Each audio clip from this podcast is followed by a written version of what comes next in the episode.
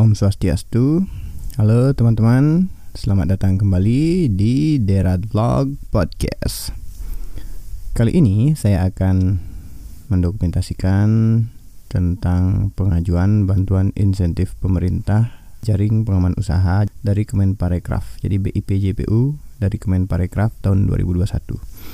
Di mana saya mengajukan BIPJPU ini saya dapatkan informasi dari Instagram uh, Kemenparekraf. Jadi seperti apa proses pengajuannya? Jangan ke mana-mana.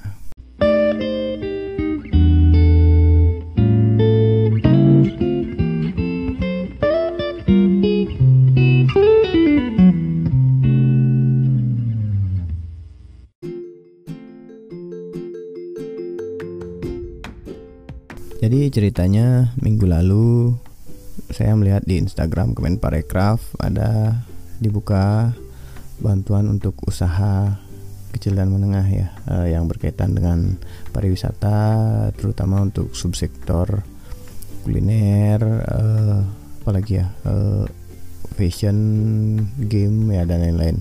Ada dua jenis bantuan yaitu bantuan BIP reguler dan BIP JPU yang saya ajukan kalau BIP reguler itu salah satu syaratnya harus berbadan usaha eh berbadan hukum ya. Jadi harus PT CV agak berat. Jadi saya ikuti yang BIP JPU yang menjadi pengaman usaha untuk UMKM uh, eh, itu syaratnya lebih ringan cuman dapatnya lebih sedikit ya. 20 eh, juta. Kalau yang BIP reguler itu sampai 100 juta dapatnya. Nah pengajuan bantuannya ini ada petunjuk teknis yang saya baca dan ya syaratnya lumayan lah masih bisa diikuti walaupun memang sih terkesan agak ribet. Dan setelah saya kerjakan uh, dua hari yang lalu saya sudah selesai dan sudah saya ajukan langsung. Ini pengajuannya online di website Kemenparekraf dan di sana disuruh buat proposal ya. Jadi kita masuk daftarkan dulu uh, apa syaratnya itu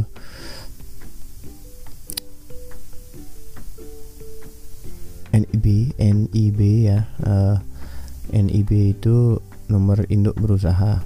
Jadi kita nyari NIB di uh, kantor di Puspom di Kemendag kalau tidak salah itu kantor perdagangan di kabupaten. Kemudian dapat NIB itu jadi one single submission namanya OSS jadi di sana dapat NIB jadi terdaftar secara online secara nasional Nah, itu dimasukkan nomor NIB kita di proses pengajuan pertamanya di website Kemenparekraf.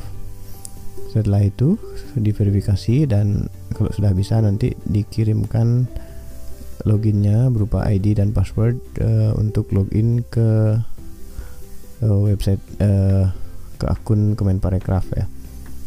Uh, jadi BIP-nya itu uh, dikirimnya via WhatsApp. Nah setelah itu baru kita login di sana dan mulailah ngisi profil usaha, nama, pendiri dan jenis usaha dan banyak lagi ya. Hmm, oh, agak ribet jelasinnya ya.